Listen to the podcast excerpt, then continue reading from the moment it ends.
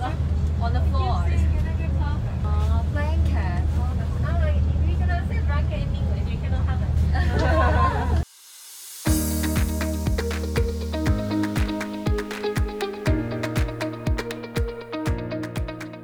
嗨，大家好，我是 Ryan。今天呢，想和大家聊一聊前一段时间在中国大陆非常非常严上的一件事情，就是国泰航空的歧视事件。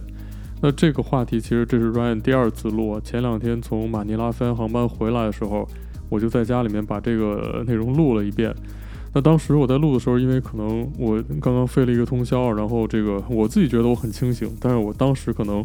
头脑和嘴 讲的东西完全都是分开的、脱离的。呃，我后来其实也没有完全完整的把我录的那部分内容听一遍，但是我听了一小段，我就觉得我好像有点词不达意，在讲的时候，很多时候，呃，我的想法和我的表达是跟不上的，所以，呃，我今天决定重新录一遍。那其实今天也蛮晚的，但是感觉好像。呃，很想去再聊一下这件事情。那这个事情呢，首先我想说，我接下来要聊的绝大多数都是我自己的个人观点啊，这个不代表任何的立场。那我也其实对这个事情，我也没有站在任何一方角度的这个想法，因为我我毕竟不在国泰航空工作，虽然我也是在航空界工作，呃，但是我觉得我没有任何需要站在他们的这个就是国泰航空或者空服员的这个角度去讲话的想法。我也没有站在受害者，所谓的受害者或者当事人的这个角度去，我只是作为一个旁观者来描述一下我的一些感受，还有以我非常浅薄的一些知识和的一些看法吧。那其实这些事情呢，涉及到了很多非常专业的领域啊，比如说怎么样去界定歧视啊，还有一些相关的法律问题，甚至还有这个事实事件本身，其实。虽然当事人发布了录音，也发布了描述，但其实里面有很多细节是没有提到的。这些细节对这个事件，对于普通人的判断来说，可能还是会有一定影响的。那我后面会跟跟大家去聊，我是怎么来看待这些事情。这些事情本身，如果大家还不了解的话呢，可以去网络上搜索一下。其实，在维基百科上有一个专门的词条，是介绍这个国泰航空的歧视事件，二零一三、二零二三年的歧视事件。那这个词条的这个中文版本，我看了一下，其实里面。嗯，它不是非常的客观。那维基百科也列出来了一个，呃，一个注意事项，就一个在大家如果经常用的话会知道的，最上面会有一个，呃，一个介绍性的一个东西啊，就是说这个词条里面有一些不不是非常公正或者说不是非常啊、呃、客观的内容。那大家可以参考看，因为里面有一段是描述这个事件经过的，那个没有什么问题。呃，大概这个事件的经过呢，就是说有一个呃乘客，他在飞机上听到了空服员在客呃在这个他们的厨房后舱厨房的这个工作期间的一番对话，然后他觉得这番对话里面可能有歧视和侮辱呃某个特定人群的这这种内容，所以他就把这个对话录制下来，然后当做是一个这个歧国泰航空嗯空服员歧视。呃，不太会讲英文或者英文讲得不好的人的呃这样的一个内容发布到网络上，发布到这个小红书上面去，然后还附加了一番介绍。那么大概这些空服员讲的内容呢，大概就是说应该是有一位乘客找他要毛毯，那这个乘客向他跟他讲说，Can I have a carpet？这几位空服员之间就在讲，他说 carpet carpet 是在地上的，你如果要的是 blanket 的话，那我才知道你要的是毛毯，大概就是这样的东西啊，这样的一番对话。那他当时到底有没有给这个乘客毛毯？有没有就借题发挥，再继续嘲讽这位乘客呢？就是我们都不得而知，因为对话里也没有提，录音里也没有提。这只是他们在后来工作工作的这个私人的一个相对来说比较他们自己的一个环境里面去，在没有真正面对乘客的时候，在他们互相之间的一个谈话。这就是当时大概这样的一个事件的经过吧。然后这个事情发布到网络上之后，就引起来了这个雪崩式的一些回复啊，有很多很多人都加入到这个话题里面去，就讲说自己曾经遭受过国泰航空的歧视。那大部分人讲的这个歧视的来源都是来源于语言或者是呃种族。那大部分人都在讲说，呃自己如果讲普通话的话，就会受到白眼或者歧视。那还有人在讲说，即便自己讲英文或者粤语，那自己好像受到的待遇也没有旁边的。这个呃，看起来像高加索人长相的这种外国人的，呃，受到的待遇要更好。那所以其实就大部分人都在落在这两件事情上，这就是这件事情基本上的一个背景吧。首先来说呢，我想说说我对这个事情的一个 overall 的一个简单的一个观点。首先来说，我认为歧视本身这件事情是非常非常错误和糟糕的一种行为。这个事情，我觉得可能都不需要再怎么去多讲。我觉得这应该是大家的一个常识，就是歧视、被歧视是很糟糕的一种体验。那歧视别人也是非常错误的一件事儿。这个应该，我觉得任何一个人都不会有什么太多的问题对待这个这个观点。其实很多这个联合国发布的国际公约，比如说像什么《公民权利和政治权利国际公约》，类似于这样的公约里面，都有非常明确的提到说，这个是禁止歧视这种行为的。所以说，大家其实应该都明白，歧视是个不好的事情，而且歧视别人会显示你自己的这个个人修养，或者说你自己的 你的个人形象都会一落千丈，因为这真的是一个没有修养或者没有教养的一个非常糟糕的表现。即便有很多的地方都禁止歧视，但是其实什么是歧视？到底做什么样的行为算是歧视？这个是一个很少有地方会清楚的去确定。这个给一个明确的定义，或者举出非常详尽的例子来的。我印象里面有一个特别有意思的事情，就我在我以前的公司工作的时候，那时候刚刚开始我们要飞这个北美的航线啊，然后当时我们有一个在这个航线培训的时候，有一个专门的一个课程，就是讲要避免歧视，因为我们可能会接触到呃旅客。那其实这个课程好像应该是和空服员一起上的，但是我们也在里面嘛，就就跟我们讲怎么样去避免让乘客觉得歧视，因为。歧视这个事件在北美那边，那算是非常重大的事件啊。其实可能在，应该在每个国家都很重大，只不过法律的区别。那当时就讲到什么，说如果你看到一个乘客，他显然是行动不便，他显然需要帮忙，就他他看起来很困难，比如他想登机，他走上飞机都很困难，或者在飞机里面他他的移动什么都很困难。这个时候，如果你走过去跟他说 “Can I help you”，或者跟他说 “Do you need help”。就类似于这样的话，这个就会很容易被别人投诉为歧视，因为你在指明说这个人需要帮助。那也许他说我并不需要帮助，我完全可以胜任我的这个，我只不过走得慢一点，我只不过走得累一点、费劲一点，但是我完全可以自己走过去，所以我不需要什么帮助。你不停地问我说你要不要帮我，要不要帮我，我需不需要帮助，这个就好像显得我很就是你在歧视我，就是就这就，就是可以被定义为歧视的。这个时候就只能说。What can I do for you? Anything I can do for you？就就类似于这样的话，就是就是都是从我这边来说，我愿意我自己可以能做一些事情，对吧？然后你你 我好像很难讲，真的，因为现在这个社会的环境真的是好不好不小心，一不小心就会歧视别人，你甚至你一不小心就会真的被别人告你歧视，所以呃，有时候很多话都不知道该怎么讲。但是不管怎么样来说啊，就这些可能说的有点夸张，但其实真正的一些非常清楚的事情，那些有很多真的会给人带来不愉快的这种非常明确的歧视是很容易判断的。那回到这个事件上来说，这个空服员到底是不是歧视了乘客？那刚才我们还讲说很多地方找不到这个定义。那我其实最开始是去这个我经常查的这本韦氏词典里面去查这个单词的定义。那 discrimination 它的定义其实解释的非常简单，它就说。当你有这种带有偏见的观点、行为，或者是对待别人的方式，这就算是歧视。所以，在你的脑子里面，或者你做出来，这都是歧视。其实歧视是分为两种，一种是所谓的道德上的歧视，还有一种是非道德上的歧视。那么，所谓的道德上的歧视，是说你只要做这样的事情本身就是错误的，它已经带有这个道德的判断在里面。那非道德的歧视呢，可能就是。嗯，这个到底是不是错误的，是需要被别人来定义的。所以我觉得字典里面的这个定义，其实它只是一个非道德性的定义，它只是说，嗯，就是你这样的行为就会被定义为歧视。但至于歧视是对的还是错的，这种进一步道德层面上的判断，那这个需要另外的专业的人士来确定。那后来我想继续查呢，我就去在这个斯坦福大学，它有一个叫斯坦福哲学百科全书。一个网络上的一个页面，这个非常有意思。呃，如果你对哲学感兴趣的话，我非常建议你，也许你已经知道这个地方了，你可以去看一看。这里面有很多很多关于哲学的定义。那其实 Ryan 之前有自己读过一些哲学方面的书，我觉得里面的一些词汇都晦涩难懂，而且它里面去讲一些道理，去论证一些逻辑上面的东西的时候，这个过程是非常专业的。就对于我来说，我没有受过这方面的训练，所以。呃，我每次看这种这种东西的时候，我都觉得非常痛苦。这个页面上面解释的还蛮清，就没蛮简单的，就一般的人都可以看懂。那么它有一个专门的栏目，就叫骑士。那么在这个骑士里面，它有用了非常长的篇幅介绍各种和骑士相关的知识。那在这个百科全书里面，它的介绍呢，就说骑士其实是一种行为，或者是一种做法，或者是一种政策。那么它的定义就是说，错误的根据人们在某一个群体当中的身份，让他们变得相对不利，或者说是被剥夺了某些权利。那这个所谓的变得相对不利呢，其实就是说，并不一定我一定要去亲自去伤害你，我只需要让你得不到和其他人能得到的一样的待遇，这就是一种歧视。举个简单的例子啊，就假如说我是一个有钱人，我想要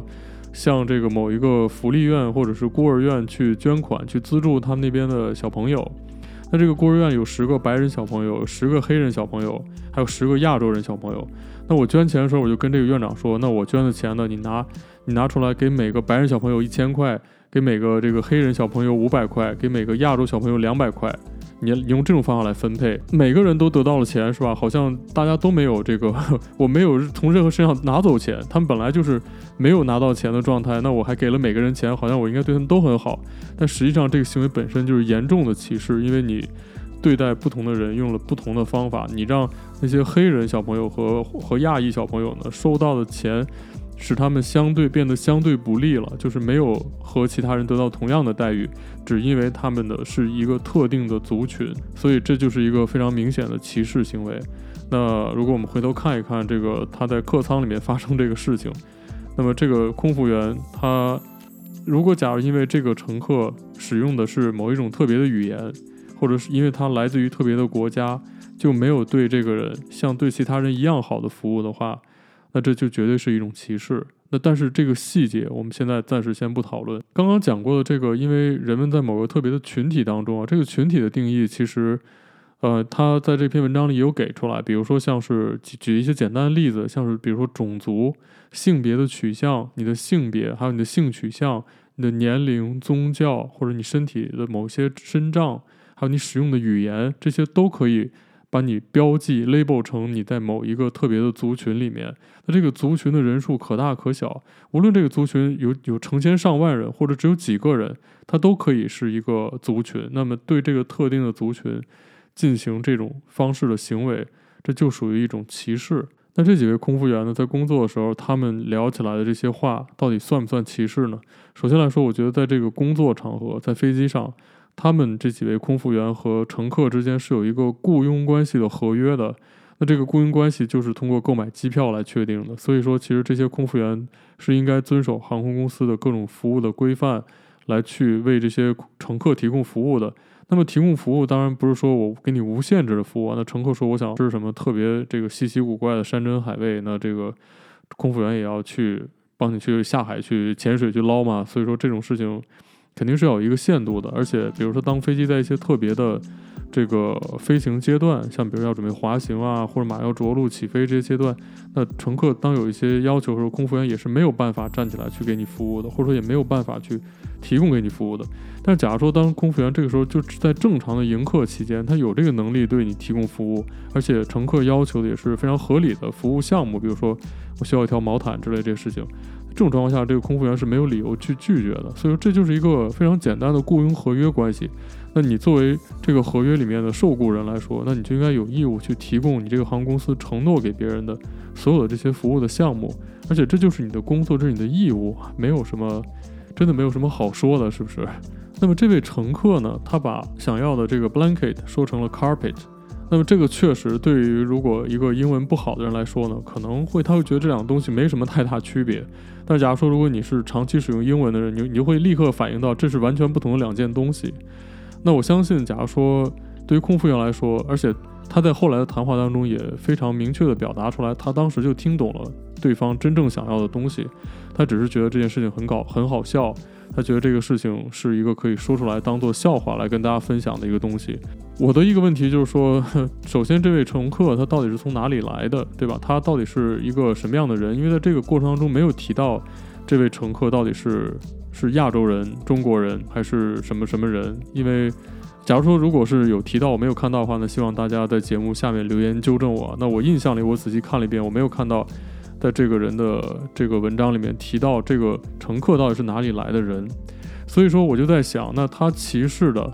到底是这个人的语言，还是歧视这个人来自什么地方？至于他到底是歧视了什么，我觉得这个是一个还蛮有意思，我想了解的事情。因为假如他只是因为这个人不太会讲英文而去歧视他，那他歧视的就是特定的语言族群。那假如说他因为这个人是一个亚裔，他去歧视的话，那可能他就是歧视特定的种族的一个一个想法，或者说他也许这两件事情混在一起，他都有歧视。所以这是我不太清楚的事情。当然这件事情对这个事情没有什么太大的影响。那另外一个事情，我觉得是蛮大影响的一件事儿，就是这个人他这个空服员在这个乘客跟他沟通了这样几个来回之后。当他意识到乘客想要的是一个 blanket，那他最后有没有拿给这个乘客他想要的东西？还是说他这样嘲笑了这？他听了这个乘客这样讲完之后，心里面这个涌起了无数遍的嘲笑之后，就假装没有听懂，然后就走掉了呢？我觉得这两个不同的结果会对这个事情有蛮大的差别。因为在我看来，如果他当时仅仅是心里面这个一万头什么各种各样的这个神兽奔腾过之后，然后还是拿了这个东西给了这个乘客，那我认为他其实并没有真正在实际行动上去歧视这位乘客，他只是在最后呢，把他脑子里面想到这些东西和他的同事分享出来，他表达出来了他当时的想法，他的想法是带有一定歧视性的，所以，但是这件事情本身，我觉得他并没有直接的去歧视那位乘客，对于那位乘客本人来说，甚至那位乘客，假如说如果不看这些东西的话，他甚至都不知道自己被歧视过。那但是，假如说，如果这位空服员当时在听完这个乘客的几遍描述之后，坚持说，如果你要 carpet，你就自己在那个这个飞机机舱地地板上自己去拿 carpet 就好了，我没有 carpet，然后就走掉的话，那这真的就是对乘客的一种非常严重的歧视。而且，我觉得这不单是对乘客的歧视，我觉得这是他对他自己职责的亵渎。这个我说的有点严重啊，因为当然我还要再说一遍啊，这是这都是假设的情况，因为他没有描述到底。最后是怎么对待这位乘客的？我只是在说，如果假如这样的话，因为我觉得这就是你空服员的职责。你除了在飞机上面去保护，在危急的情况下保护这个乘客的安全，按公司的程序来进行撤离啊，或者是各种各样的程序之外，那你在飞机平常正常运行的时候，你就是应该在你自己工作有能力的情况下去满足乘客的需求，合理的需求。所以说，这个乘客找你要一个毛毯。虽然他没有讲明白到底要用哪个词，你事后的这个谈话已经非常清楚了，大家知道你当时是很清楚人家要要什么的，而且你觉得很搞笑啊，无所谓。但是你是知道别人要要什么的。那假如说如果当时他就假装没有听懂就走掉的话，这就是一个非常故意的这种伤害别人的行为。所以我觉得这就是变得很恶劣。所以这其实会直接导致两个完全不一样的结果，我觉得。那当然，如果像是最开始前面说的这个空服员呢，他假如说把毛毯给了这位乘客，后来去跟自己的同事去开这个玩笑，那这个玩笑呢，我觉得其实是蛮不合适的，因为它其实反映了这位空服员个人的素质和修养。因为我觉得一个有一个 就说，因为我们其实可能很少经常会去跟别人讲什么这个素质啊、修养这样的词，我觉得这是一个更多对内对自己的要求，你不应该对别人去要求，要求别人有要什么样的素质，要求别人有什么样的修养。素质和修养应该都是自自我要求，但是你其实还是会觉得，当一个人，呃，你会觉得他的修养很差，他的素质很低的话，你会觉得这样的人你很难跟他接触。那比如说像这种用别人的困难去嘲笑别人的人，我就会觉得这种人的修养真的很差，因为每个人他都会有各自的困难。那那假比如说像语言这方面，有的人他就是没有这个语言的天赋，他即使很努力的去学一种语言，他最后可能也没有办法说得很好。还有些人可能他因为自己的生活的这个环境啊、教育啊种种原因，他没有机会去学习某一种特别的语言，比如像英语啊这种这种，虽然对于很多人来说都是可以说几句的这个第二语言，但是有些人可能他就没有办法去学习这样的语言，这都是很正常的事情。或者说，对于他来说，进行一次国际旅行，或者说一一个长途的地区旅行，讲英语对他来说是一件很困难的事情。这是别人的困难，那那 为什么可以去嘲笑别人的困难？我觉得这是真的很搞笑的事情。就好像别人假如说因为什么事故断了一条腿，那你会站在路边去说：“哎，你看那人少了只有一只剩一条腿了。”然后你去讲一些笑话来去嘲笑他。我觉得任何一个有良知的人都会觉得这是真的很让人不齿的行为，所以我觉得这是没有任何区别的。那当你发现别人有困难的时候，尤其你是在做这种服务性的行业，你的工作就是要去让别人帮助别人解决别人的困难，让别人可以获得更舒适的旅行。那当你发现别人有困难的时候，你不但没有去帮助别人，用你的能力去理解别人想要表达的东西，然后还在你其实已经理解的情况下去嘲笑别人。所以我觉得这种真的很体现出来这位空服员的个人素质和修养，真的很让人遗憾。那最后这件事情呢，以这个国泰航空出面进行了很多次的道歉，然后最后火速的去这个辞退了这几位空服员作为了结。那其实在这儿呢，我就要多说两句我自己的不满。就是我觉得这个事情的处理真的，国泰为了这个熄灭网络上的怒火，而且加上其实国泰最近这些年运营的状况都很糟糕，因为疫情的原因啊。然后我觉得国泰真的太不希望自己发生这种公关危机啊，所以就用了最粗暴的方式就解决掉这个问题了。当然，这个航空公司是有这个权利去这样做啊，他有权利去这个解雇各种各样的员工，因为只要有理由的话。那国泰航空也说呢，根据他们这个公司内部的相关规定啊，相关规定是什么样的规定，也不知道是不是呃有明确的写出来，这个空服员是不准歧视乘客或者怎么样，不知道他们违反是怎么样具体的一条规定。其实我也很好奇。那因为歧视这件事情，我觉得真的是需要法庭相关的专业人士来判断的。那假如说我们在路边对别人说，看到一个这个印度人，你就管他叫阿三或者三哥；那你看到日本人，你叫小日本，是吧？这些你甚至说你看到黑人，你去说那个 N 开头的词，我觉得这个是不是歧视，可能大家都很清楚。但是假如说你想要去让这个人付出代价，就比如说你说他歧视了我，我要去告他，我要或者说我我想要。就让他对我做出补偿，他的歧视伤害了我，我需要让他对我进行补偿。那这种事情你是需要去法庭上去用相关的这种和歧视相关的法律来解决的。那到于到底最后别人怎么判定你这件事情是不是真的歧视，是一种什么样程度的歧视，还是需要专业人士来确定的。所以我觉得一个航空公司就这么草率的把这些空服员辞掉。这也是非常不负责任的事情。那我其实很理解航空公司在面对这种网络上的汹涌的舆论的时候，这种心情，而且加上国泰航空最近这几年的经营状况不是很好，所以就大刀一挥呢，就把这几位空服员就砍掉了。但我还是觉得，作为一个负责任的航空公司啊，还是应该坦诚的去面对这些事情，但是应该去用一种公正的方式。去调查，因为我觉得这样的话，才会让更多的人觉得这家航空公司是一个负责任的公司啊。像这种草草了事、希望尽快息事宁人的这种态度，其实根本就没有想要从根本上去解决问题。那其实这件事情呢，我还有一个更感兴趣的事情啊，就是这位去录音的乘客。那么这位录音的乘客录音之后，在发布他的这个过程当中呢，还专门提到自己是这个精通英文、粤语，呃等等这样的一个状况。那我相信这位乘客呢，当时应该是完全有能力可以和这几位空服员用这他提到这些语言进行沟通的。那他当时没有选择立刻站起来去跟这几位空服员质当面质问，说你们为什么要这样讲话？你们为什么要讲这些事情？那这里面的原因可能有，我觉得有很多。一方面，也许是这个乘客呢，他觉得，嗯，可能直接那样去跟人讲，人家会说你干嘛偷听我们谈话，是吧？可能他自己也觉得这种。偷偷在旁边听别人私底下的谈话是不好的。那其实有很多朋友，我看有人在谈论这件事情，是在讲说，你在这个飞机上去说话，没有所谓什么私下这样一说，这并不是一个私人的环境。这件事情呢，我一部分上同意，因为飞机上确实它不是一个，它是一个工作环境，但是飞机上也不是没完全没有私人环境啊。比如说像是飞机上的盥洗室啊，其实包括飞机上的厨房。如果大家有去过飞机上厨房的话，那很多其实飞机。要根据这个飞机的机型不同，有一些大型的飞机的厨房很深，你在里面，如果大家坐在那边小声的谈话的话，客舱里是不会、不太会可能有人听到的。那这些空服员是不是以前经常在这些个比较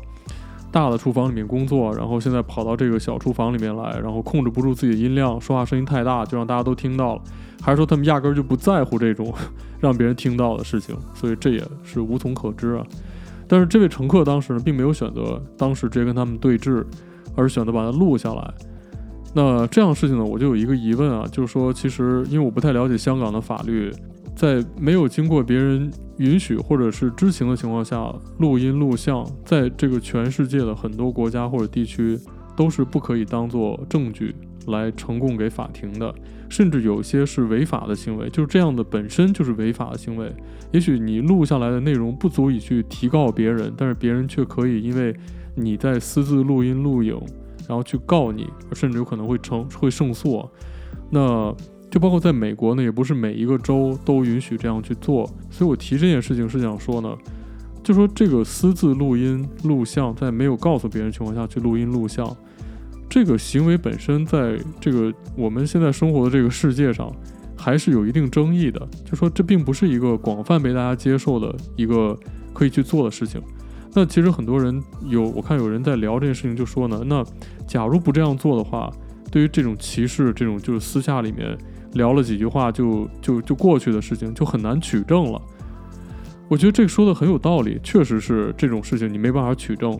但他也从另外一个方面去保护了被取证的人。那么这一次录下来的这个事情，可能刚好是确实有歧视性的内容。那假如说你如果要录的其他内容并没有这个歧，并不一定是对方做错了什么，可能就是你只是你真心的你自己想要去录一些东西，你觉得对方有什么问题，你去录了很多，其实就侵犯了对方的一些隐私，侵犯了别人的权利。所有人都有权利，这个是一个也是一个普遍的价值观吧。那所以说，那我们去呃在别人不知情情况下去录去去拍这些东西本身就非常有争议性。也就是说，我觉得这个事情本身，这个人他这样去录去拍，到底是不是合理合法的？到底有没有需要探讨的地方？我觉得这也是一个，呃，应该去值得思考的事情。因为我们如果大家都用这种方法去录去拍，那可能会让很多人，会让我们自己在将来的这个社会生活当中会变得非常紧张，因为你并不确定你在跟别人的一次很正常的谈话当中。会不会就被别人录下来或者拍下来，然后放到网上去当做去这个去去攻击你的一个证据？或者说，当你自己在平常工作的时候跟你的朋友谈话的时候，你都不知道在你身边 几米远的地方会不会突然伸出来一只手机，偷偷就把你说的话录下来了。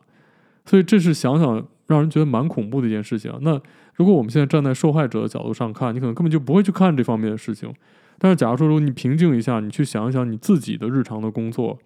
你就会发现，如果你真的生活在这样的一个环境里面，你在跟你的朋友们吃饭聊天的时候说的话，在你身后不远都有一个黑影里面都有一个人伸出一个麦克风，然后把它都录下来，然后就在你不知道的情况下发到网上去了，还附上很多很多的评价啊！我觉得这是真的很恐怖的一件事情。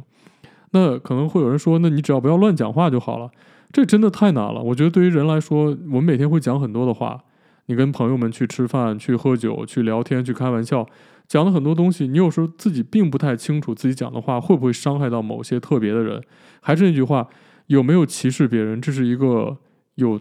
专业需要专业人士来判断的内容。那我可能在跟别人讲话的时候，更多可能是一个道德层面上的事情。那我的道德水平也许没有那么那么纯洁，没有那么高尚。我可能有时候会开一些不太合适的玩笑。那我假如我开的玩笑恰好被有心人给录下来。然后就当做我去歧视的证据，那么我也不需要被法庭或者专业人士来判断我这样做在那个时间在那个地点，我和那些人去谈这样的话到底是不是歧视，就会被别人直接被这个网络上的舆论 直接被定义为歧视，或者是更可怕的一些事情，然后遭到这个公众的审判，最后让你社会性死亡，最后甚至可能还会影响你真正实际生活当中的工作和生活，这是不是很可怕的一件事情？所以，我个人其实真的并不太鼓励，就说这样的事情发生。我还是觉得，如果当我们遇到这样事情的时候，应该去当面去质问他，去把你的想法表达出来，看一看对方到底是怎么样解释的。甚至我觉得可以在你去质问他的时候，拿起你的手机来，把你的摄像头打开，告诉他说：“我现在要开始拍摄了。”那你刚刚讲过的这些话，我刚刚都听到了。那我想问问你，到底说这个话是什么意思？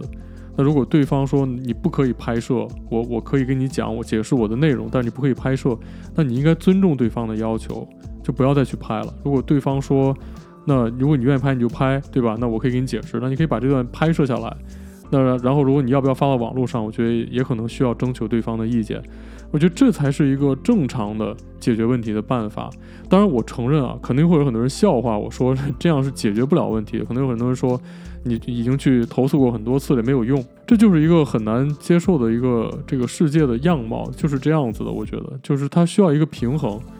那我相信，假如说有一天我如果在一个地方怎么样都解决不了我的问题的话，我可能也会最后无奈之下诉诸网络，在网络上去。发布一些内容，然后让更多人看到，来宣传我的声音，这可能也是很多人去积累自己的影响力的一个一个目的之一吧。而且这也就是很多这个所谓的网络大 V、各种各样的 KOL 他们的一句话就可以这个炸出一大片这个非常疯狂的浪花一样。那这位乘客他去在没有别人允许或者别人不知情的情况下去录音，这个在道德上确实是有一定的呃可以探讨的空间。但是我相信，这可能对于他来说，在当时除了站起来直面这几位乘客之外，他的这个印象里面，他自己能够有做的最好的获取当时这个情况的一个方法。所以我觉得，可能这世界上没有百分之百完美、纯洁无瑕的这个解决问题的方法，总会有各各种各样的争议。所以说，对于这件事情来说呢，我觉得更多事情还是。这些位这几位空服员，他们对待乘客的态度，而不是说这位乘客去取证的方式。关于这位乘客他取证的方式，还有他后来去把这个证据直接放在网络上，并没有去找国泰航空沟通，我也觉得这是一个让我有一点点觉得不太支持和同意的地方。因为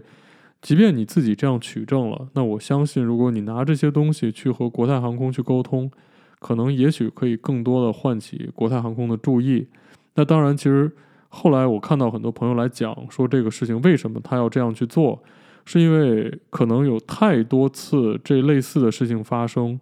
然后没有得到国泰航空的重视，所以他们可能觉得用这种方式可以唤醒更多人的注意，给国泰航空更多的舆论压力，让国泰航空可以好好的去面对这件事情。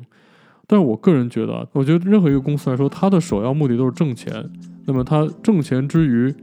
才会提供好的服务。那假如说我是一个公司，我不需要提供非常好的服务，我就可以有非常好的这个收入来源，那它就没有这种提供很好服务的动力，除非这个